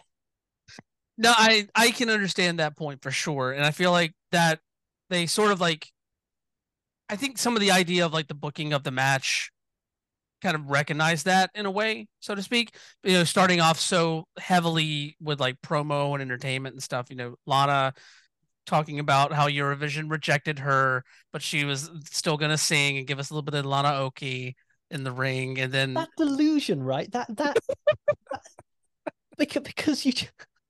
I, I I love this like because they are all entertain. They're all athletes, but they're all entertainers. She must have thought all her Christmases came at once when they said, oh, "You know, Eurovision's going on in Liverpool," and she must have gone right. Let's have it then. Let's see what we can do with this, because you know she'll have been thinking about that, driving up and down the streets, wondering what she's going to do, wondering how she's going to get it together. Just that must have been a joy for her. No, I could I could definitely see it, and I think you can also like tell just from how she was performing this in in the ring as well you know and and that's also for me personally like i feel like skye smitson was having the most fun of anybody out there you know during like the entrances during the these these moments in the ring prior to the match um during the match as well and even in like the post match promo too like um sky it's it's so interesting to see like the the evolution of character in Skye Smitson from like when I was first introduced to her back in like Pro Wrestling Eve when she was like tag teaming with Rebel Kenny to what she what she's doing now and like so much more like fun loving in a way versus just like the stone face like I'm gonna kick your head off type of person, which is still there mm. in her, but it's very much still like you you wouldn't see that era Skye Smitson like doing like pelvic thrusts towards like towards Lana Austin. but but isn't it interesting as well? And this is maybe a slightly different conversation, but there would have been a time where you and I would never have been aware of that evolution because there there was so little in the way of streaming and televised events and, mm-hmm. and social media. So so your person could go out before a live crowd and go, sure, I let loose in in front of this crowd in in you know London or Cardiff or or, or San Antonio or, or wherever. And actually, it worked really well. I'm going to try that at the next show and know if I fall flat on my backside, no one will ever know. Maybe someone's got a camcorder. Maybe it's like the curtain call and you get unlucky. But basically I can get away with it. Now you and me and, and the wrestling fans as a whole are following these careers from almost day dot as they evolve. I mean, for the WAW Pride show, I, I called um with Riley the MBF, the non-binary finery, mm-hmm. and, and Riley someone who who occupied a completely different space at this year's Pride show where they were very much um you know I, am the class a violence bringer. I love i versus last year's pride show where they were in a tag team with sassy bear clarence called sass central. You've got to give people that space to experiment and be themselves even if it's in front of the camera because otherwise you won't get the evolution that you're so rightly talking about Exactly. And and I think that speaks to more so to the evolution of pro wrestling as well, where like you you feel a comfort in being able to try new things. I think more and more people are feeling empowered to to do that in in a way and not just necessarily to like just try something different, but to really commit to something different mm. too. Yeah. And that's and that's really cool to see. Um of course we have that the moment with with those two there. Then Molly and Angel come out. And Molly, you know, and and only the way that Molly Spartan can do, like like celebrating Lana just shutting up and choosing to sing "Happy Birthday" to Angel uh, for for her birthday, uh, and of course that leads us into the match proper um, because uh, the Lana Austin experience, the jumps. Molly and and and Angel before the song can be finished in the ring. They're still bad, even though we enjoy the singing. I mean that mm-hmm. that's what I love about this sort of act. Yeah, okay, we, we you're entertaining us by how bad you are at singing, but you know, let's not forget we're still the heels. We're still we're not gonna let you just enjoy us to the point that we we turn. We're gonna we're gonna and and can I just say I mentioned the production earlier. Mm-hmm. I just love the way ever all of this was shot crowd in tight. It felt it. I know it's hangar, you know, the hangar that TNT do it in, but it just had that that feel of like the coolest place. Like, didn't you just want to be there on the front row? Oh yeah, for sure. Like it like I I love like the how intimate that environment was. Um like you just feel like you're everything's on top of the ring almost, right? Mm-hmm. And I and I also I am a sucker for any building that has a balcony where like the ring can fit right in the middle of it and people can look down over it too. Like those are my favorite buildings to go to indie shows too, and there are not enough of them on the West Coast in where I live. So, um, so like that always just speaks to me. It's like a coliseum, isn't it? You've just got yeah. those crowds up, like it, it's like that pit atmosphere. I, I, I'm entirely with you. Yeah. Um, no, it was just, just electric, just electric overall, and the camera work, like even like a shot that I speaking speaking of the production, a shot that I always jump to when thinking about this show is that shot of Parrow after the the Damo match where you have the cameraman on the floor, Parrow's on the ramp, and just like a Dutch angle shot of him with the lights just kind of going going around. I, it's just oh, it's it's beautiful. Like I I come from a film background a bit, and every time I see something like that, I'm just like, oh, it just showers over me, and I just love it. Well, and, and you just know for, for all we're talking about, you know, Lana Austin experience, the, the, the, this match, you just know behind the scenes there are so many people working so hard. The, the, the folks with the cameras out there, the lighting, the sound, just it, it all comes together because you and I can like the matches as much as we do. If we can't see them, if we can't hear them, if if, if it's lit poorly, and as we were talking about earlier, how fans have, uh, how wrestlers have to have a space to fail and experiment these companies don't have that leeway anymore. You got to be on with your production because if you're not, people won't give you a second look. And I just thought, I thought it was a, a really good match. I, I, think you probably got more out of it than I did, just just because of of maybe I haven't got the stamina you've got, Brian. I don't know. Uh, it might that might be it. But but I would certainly love to see both these teams go again. It, and almost to to just have that as my opening match, and I'm sure I would love it even more. I agree. I feel like this match it, it did it did not necessarily suffer that I don't want to use that word, but like no, not at all. like there was more of a focus on like the continuing story of Skye and Lana, right? Because like I feel like the the obvious like path we're going down is Skye uh, sometime like realizing that like being paired up with Lana isn't the best. And and we're we're heading towards a Lana versus Skye at some point in progress. Um and this match was kind of in service of that more mm-hmm. so than than anything else. Although both Molly and Angel looked great uh, in the match, but like that was just kind of the more pertinent story, so to speak. And that's great, isn't it? Sometimes it just is as simple as that to say, look, you're not going to get the whole cake today. We're going to give you a little slice, or we're going to give you just a little tease, and this is going to pay off down the line. Enjoy it for what it is. And then when it all comes together, as you're absolutely right, it will, we can then look at all the crumbs that have led us there and go, ah, okay, it's so much richer for that experience. Mm-hmm, exactly. So She Wolves win, retain the championships. I do enjoy Skye in the post match promo, basically saying like that's not that wasn't a loss, that was just a warm up, right? like, just, like the just the jumping through hoops to make things yeah. right in their mind. Like we can justify anything away. It's fine. If if, if yeah. we say it, it shall be, and we all know people like that in our lives. Very much so. Very much so.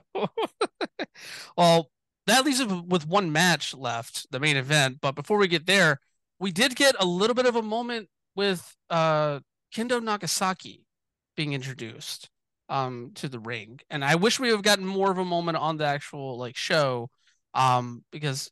But at the same time, like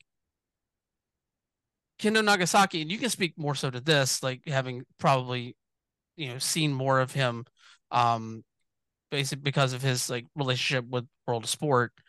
Um, actually, you know what? I'm not even going to go into a diatribe, Jack. I want to know like what what is what is the significance of Kendo Nagasaki? Um, Ken, yeah, Ken, Ken, so so here in the UK, we we have sort of three main, four now, but at a certain point, three main television channels. There was the BBC, you had two of those, and you had something called ITV. And on ITV, there was a show called World of Sport. And it is hard to describe how mainstream World of Sport was. The best way I can put it is, is my great grandmother would sit and watch World of Sport because it was it was gritty British wrestling. And people could just name the folks who were in it. They were they were although they weren't your Hulk Hogan's and your Andre the Giants in terms of selling out huge stadiums, they they were more than wrestlers. They were they were personalities that people in the UK would know. And Kendo Nagasaki was one of those personalities. You could say to someone on the street and and um, Kendo Nagasaki, and someone would know who they were. They they just would. They were they were open for satire, and that was way before I was born. But even for me now, as a British wrestling fan, if someone says Kendo Nagasaki, you know who they are. And if you say to a non wrestling fan, heard of Kendo Nagasaki, they will probably go, ah, oh, the wrestler, right? That's a level of cultural cachet that Kendo Nagasaki has in the UK.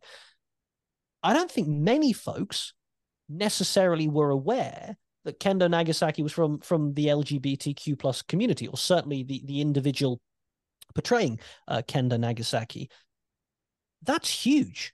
Th- that is absolutely huge. And for Kendo Nagasaki to appear at, at this show, if, like you, I, I had a criticism, I would have liked a bit more of that. Now, I don't know why that couldn't be. I'm sure there's very good reasons. Perhaps it was just what what what they felt able to do. Perhaps things were overrunning. Perhaps there was more live that we didn't. I I don't know. Um, but just to me, that is a genuine British wrestling legend who is not only saying I'm LGBTQ plus, but I'm coming to this show to to give my give my aura to it, to give my credibility, my credence to it. It, it was it was remarkable in a way, absolutely remarkable. Yeah, I think for anybody coming to the show that wasn't aware of the significance of Kendo Nagasaki, I think just looking at Mark Adams's reaction to announcing Kendo Nagasaki for for the first time in that way, I think like seeing how how visibly emotional he was after saying that the the line those lines that he did and just sitting in the corner like his hand his his face in his hands just like just this bewildering um like joyful like teary moment that Mark had. Like I think if you just see that you don't need to know anything else about Kendo Nagasaki to know how big of a deal it is that he is here on this show and that he is part of our community and is being celebrated for that. Because like I especially also, in the era that oh sorry, go ahead. Well, no, no, I, I was perhaps you were coming on to this, but but I, I was just thinking about when kendo was wrestling. And actually, yep, we were spot on the same thing. we're vibing on this one because because without making it a history lesson, as, as you were about to say before I so rudely cut across you, in, in the UK when kendo was at, at, at their peak, there was no equal age of consent. There was no same sex marriage was pie in the sky. Um, we'd only just got to the point. In fact, I'm, i suspect I'd be accurate in saying when Kendo was training, homosexuality was still criminalized in in the UK. Um, and and and what I hope, and I'm sure they did, but what I hope is any of those young competitors backstage, if they had the chance to interact with Kendo Nagasaki, not only understood what Kendo Nagasaki meant as an individual, as a wrestler, as a cultural icon, as someone who was part of the fabric of, of, of British culture for such a long time, but that Kendo Nagasaki had to do that all as a member of the LGBTQ plus community. The only analogy I guess I can draw is Pat Patterson. Um, if you think how famous Pat was in on the West Coast in Californian circles, that's what Kendo Nagasaki was in the UK. But if I, being honest, even respectfully to Pat, he was bigger than that, just for a smaller place, smaller media market. To do that all as an LGBTQ plus person at that time, just you're right. Mark Adams' face said it all. But if you do nothing else after hearing this, go away and just look up Kendo Nagasaki. Um, you won't regret it. What a remarkable person. Mm, couldn't agree more. Couldn't agree more. Um, well, let's let's hop into this main event match because from a very emotional moment with Kendo, we get probably the most chaotic match on the card, and that's saying something considering what we've already talked about. We have a six person tag. It is the team of Bussy, Effy and Allie Katch, and Session Moth Martina taking on Shay Monet, Charles Crowley, and Alexis Falcon. My God. I felt dirty, Brian, after watching this. I felt I felt the best kind of filthy. It was carnal, it was carnage, it was chaos, it was catastrophic at points. It, I don't know if you ever had this, but there were points when I would watch wrestling uh, when I was a young and growing up where I did not want my parents to walk into the room. I am a yes. 35 year old man who lives on his own now. I'm not sure I'd have felt comfortable with anyone walking into the room while this was on, but I loved every filthy minute of it. It was fantastic. Oh my god, filthy is the perfect description for what this match gave you from the very beginning, from the minute that Charles Crowley and Alexis Falcon came out of the tunnel to to the end of this match. Like just I've I've seen Crowley in, in a in a few different spots at this point. I've seen Falcon in a few different spots at this point.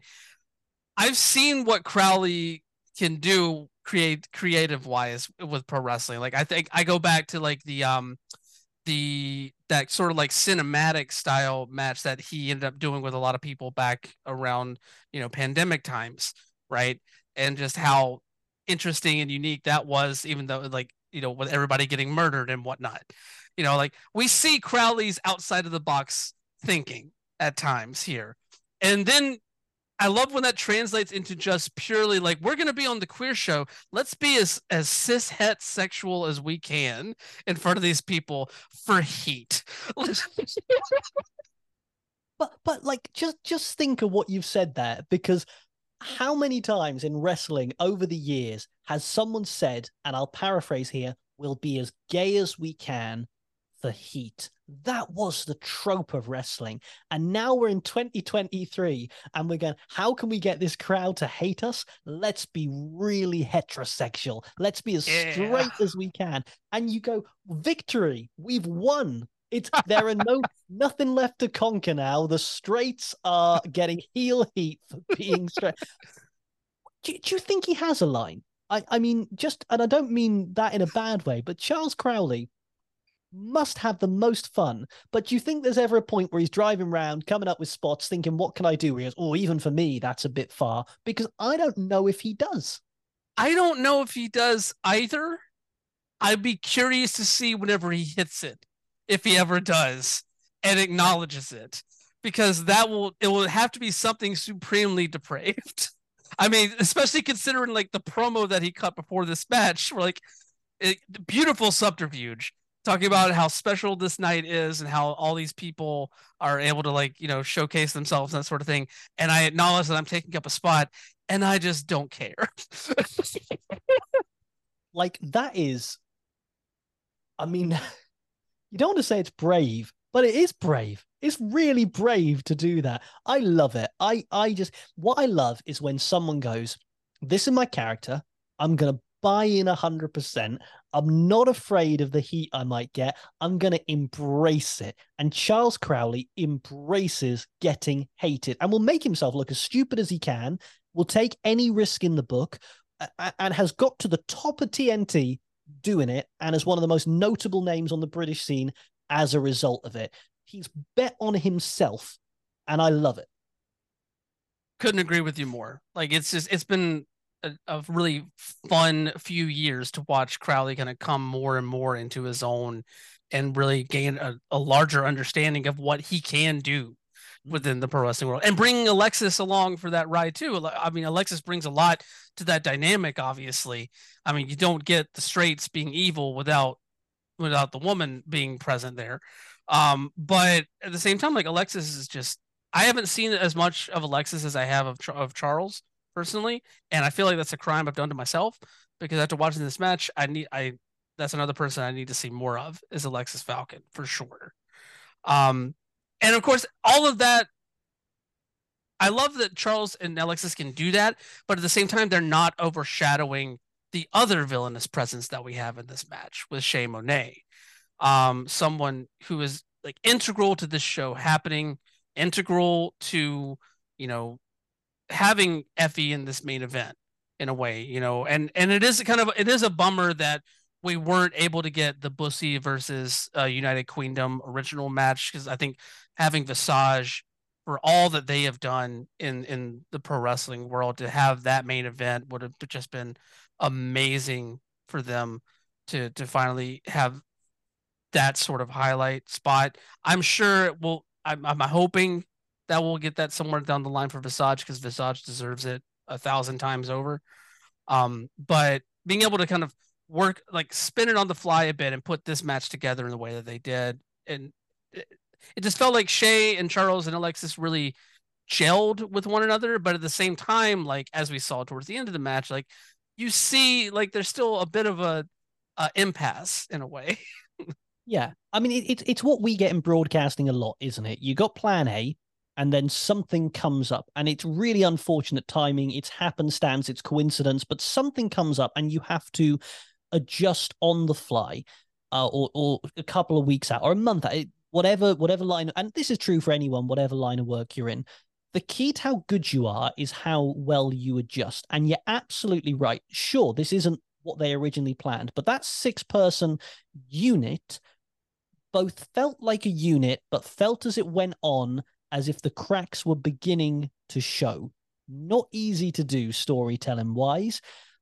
really, really worked. I just thought it was great. I, I, loved the match. I thought the crowd were there for it. I mean, and we got everything. We we just as we said, we we got the bit of filth. We got the dive from the from the balcony. We got you know the 69 drop into a senton. We got we got the cutter code red spinning suit. If you just wanted good wrestling there you've got that. But we got that gritty guttural you know just need to have a wash and a hot shower afterwards. But then i want to dive right back in to get some more of that. It, it's you ever have a huge meal which you know is really bad for you, but as you eat it, you enjoy every drop? That was this match. Mm-hmm. Yeah, that yeah, I, I I know the feeling of trash dinner very well. Yeah, like... yeah. there's no better dinner than trash dinner. That's no that's better. Oh god, it feels so good. It's so good. No, like I I truly adored this match. Like I felt like all six of them worked really well together. I love the pairing of Effy, Allie, and and Session Moth. It just works mm. so well. Like obviously with like the overt sexuality to all of their gimmicks at times and, and their offense at times as well. I will always celebrate Charles Crowley for you know doing like having the uh you know the drop toe hold into the head like headbutt into the crotch spot and just instead of selling it just like getting into it and like putting Falcon's head back down there, and I was like, ah, okay, that's something I haven't really seen in wrestling before, and I can under. I'm like, uh, but also, oh, like, yeah, it's it's there. Um, and then of course, right, doesn't it? it, it anyone yeah. else, you'd be going, ooh, 2023, mm-hmm. not sure on that. But this guy's character, knowing they all consent backstage to what's going on, it doesn't to me what it doesn't feel exploitative it doesn't feel wrong it feels that is just what that character would do Yes, exactly, exactly. And then and you mentioned it, Shay diving off the balcony, just oh, so good. Um, and of course that it, the it leads us towards the the end of this match. Like I believe Falcon and Session Moth fight to the back, and then we get the um the Doomsday uh Zack Ryder combination to to pin Charles Crowley. Uh, and then of course the post match Charles turns on Shay and Shay gets to, you know, get get his moment there in that scissors kick on Charles and then, you know, that embrace between Shay, Effy, and Allie. Just I could you could feel the emotion in that moment. Like you could see the tears on Shay's face. You could like how much this whole not just that moment, but this entire night meant to him really. And then of course the patented you can't have a big gay brunch without Effy giving a, a speech at the end of it and, and and it was very very on point. You know, a lot of the same things he said in Los Angeles um at the end of that show, but also like talking about how the line I I always pull from from from this one, and it's going to stick in my head for for a long time. Like I didn't start working heel, I just I just people I just found the people that understood me hmm. and wanted to come on this journey with me right i'm sure i'm paraphrasing there a bit but like that's that's that idea of like you know not acquiescing to the pro wrestling world's historic view of LGBTQ people and rather creating something completely different for a community that is on the rise and needs the people that are in the position like Effy, like Allie, like Dark Sheik, you know, like Shay at this point. Because I would put Shay up there right now after the, after this event for sure, especially for the UK. Um, like you need these people that you can look up to and that you can see yourself in. And as pro wrestling, the fandom of pro wrestling has diversified, more and more of those people are, you know, they're finding their people. And it's just a beautiful thing to see. It is. And and I always think it's it's easier to jump on someone else's creation than build it from scratch. And Effy has built something beautiful from scratch. And we get to sit here and enjoy it. I can't imagine the hours the, the, the weeks, the months of, of getting it off the ground, getting it running, building a brand, any one of these could have been a failure for any number of reasons. They're not because he's got this vision and he's brought other people along with him for the ride. And it is amazing. And, and I'm sure each of these individuals, unless they've been very lucky, everyone on that card will have gone on journeys in their own personal life that may have led them to question can I be my authentic self? And then, okay, I can. Can I be in front of an audience? Can I be it and get the audience to react in the way I want? Can I make this my career? Every person on that card has taken a risk to be themselves. And and I know it may feel to us as we watch them, or it may not feel like a risk. And I hope as we continue on this journey, it's it's it we can get to a point where where there is no but for some of these folks it is still a risk you just don't know we're, we're better we're not best it's good. It's still not great. We're still on a journey. I have all the respect in the world for, for folks who go out and do this. And for everyone on this card you know there'll be 10 20 watching who just think okay next next year i'm going to come out and i'm going to be on that card. Or in two years i'm going to or or it's awakened something in me I, I didn't know i had. Um wrestling hey? It's never just what goes on in the ring. No, it never is. People that think it is are extremely short sighted. Do you understand people who don't understand wrestling? I've really tried. I try to be tolerant, but now I just look and I go, I don't. I what don't you love? I've I have tried. I I do continue to try. Um and I will say this, it makes for interesting conversation whenever I'm trying to explain to them about things. Yeah. And usually I'm able to win them over. But, you know, I don't know. Um, maybe I'll run into the person that that I have to work a little bit harder with at some point. You we'll must see. be more convincing than me because I get some folks who they who they they don't get it. And you know what? I uh, my stock answer now is well, you're missing out because look, what better way to spend two and a half hours than than with this show, right? Like, Yeah. You, you don't need anything else. If you've never seen wrestling, get this show on. Five matches, all of them different, all of them great, all different characteristics. What more could you want? Exactly. Exactly. It's the, it's the perfect entry point. That, and that's what the Big Gay Brunch has been for a long time and will continue to be. Um, Jack, any uh, any final thoughts on, on the show or anything that stood out to you or anything that you'd like to share? I, I, I just, I'm so grateful to to some, and I've probably made this point a lot. Just so grateful to Effy for doing it.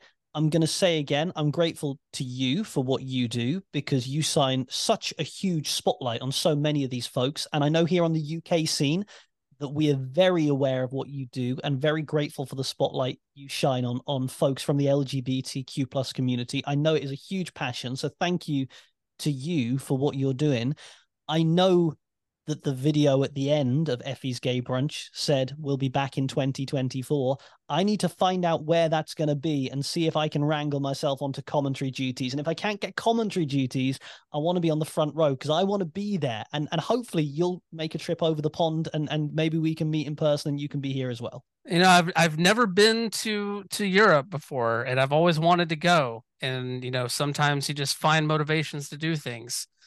You know, I let's just put it this way: like, I might be looking to see what the cost looks like to go to the Big Gay Brunch in 2024. Over, I'm assuming it'll be back in Liverpool, but you never know.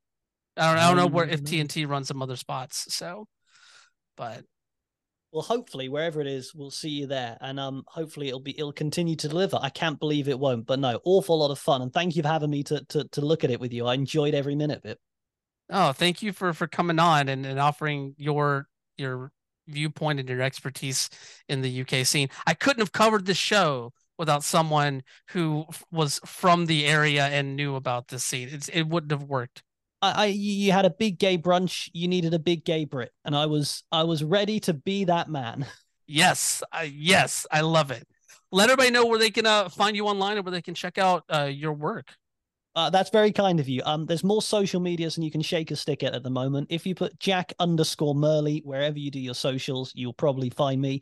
Um, if if you like not just wrestling but sport in general, I do the LGBT Sport podcast. Just put LGBT Sport wherever you get your pods from, you'll find it.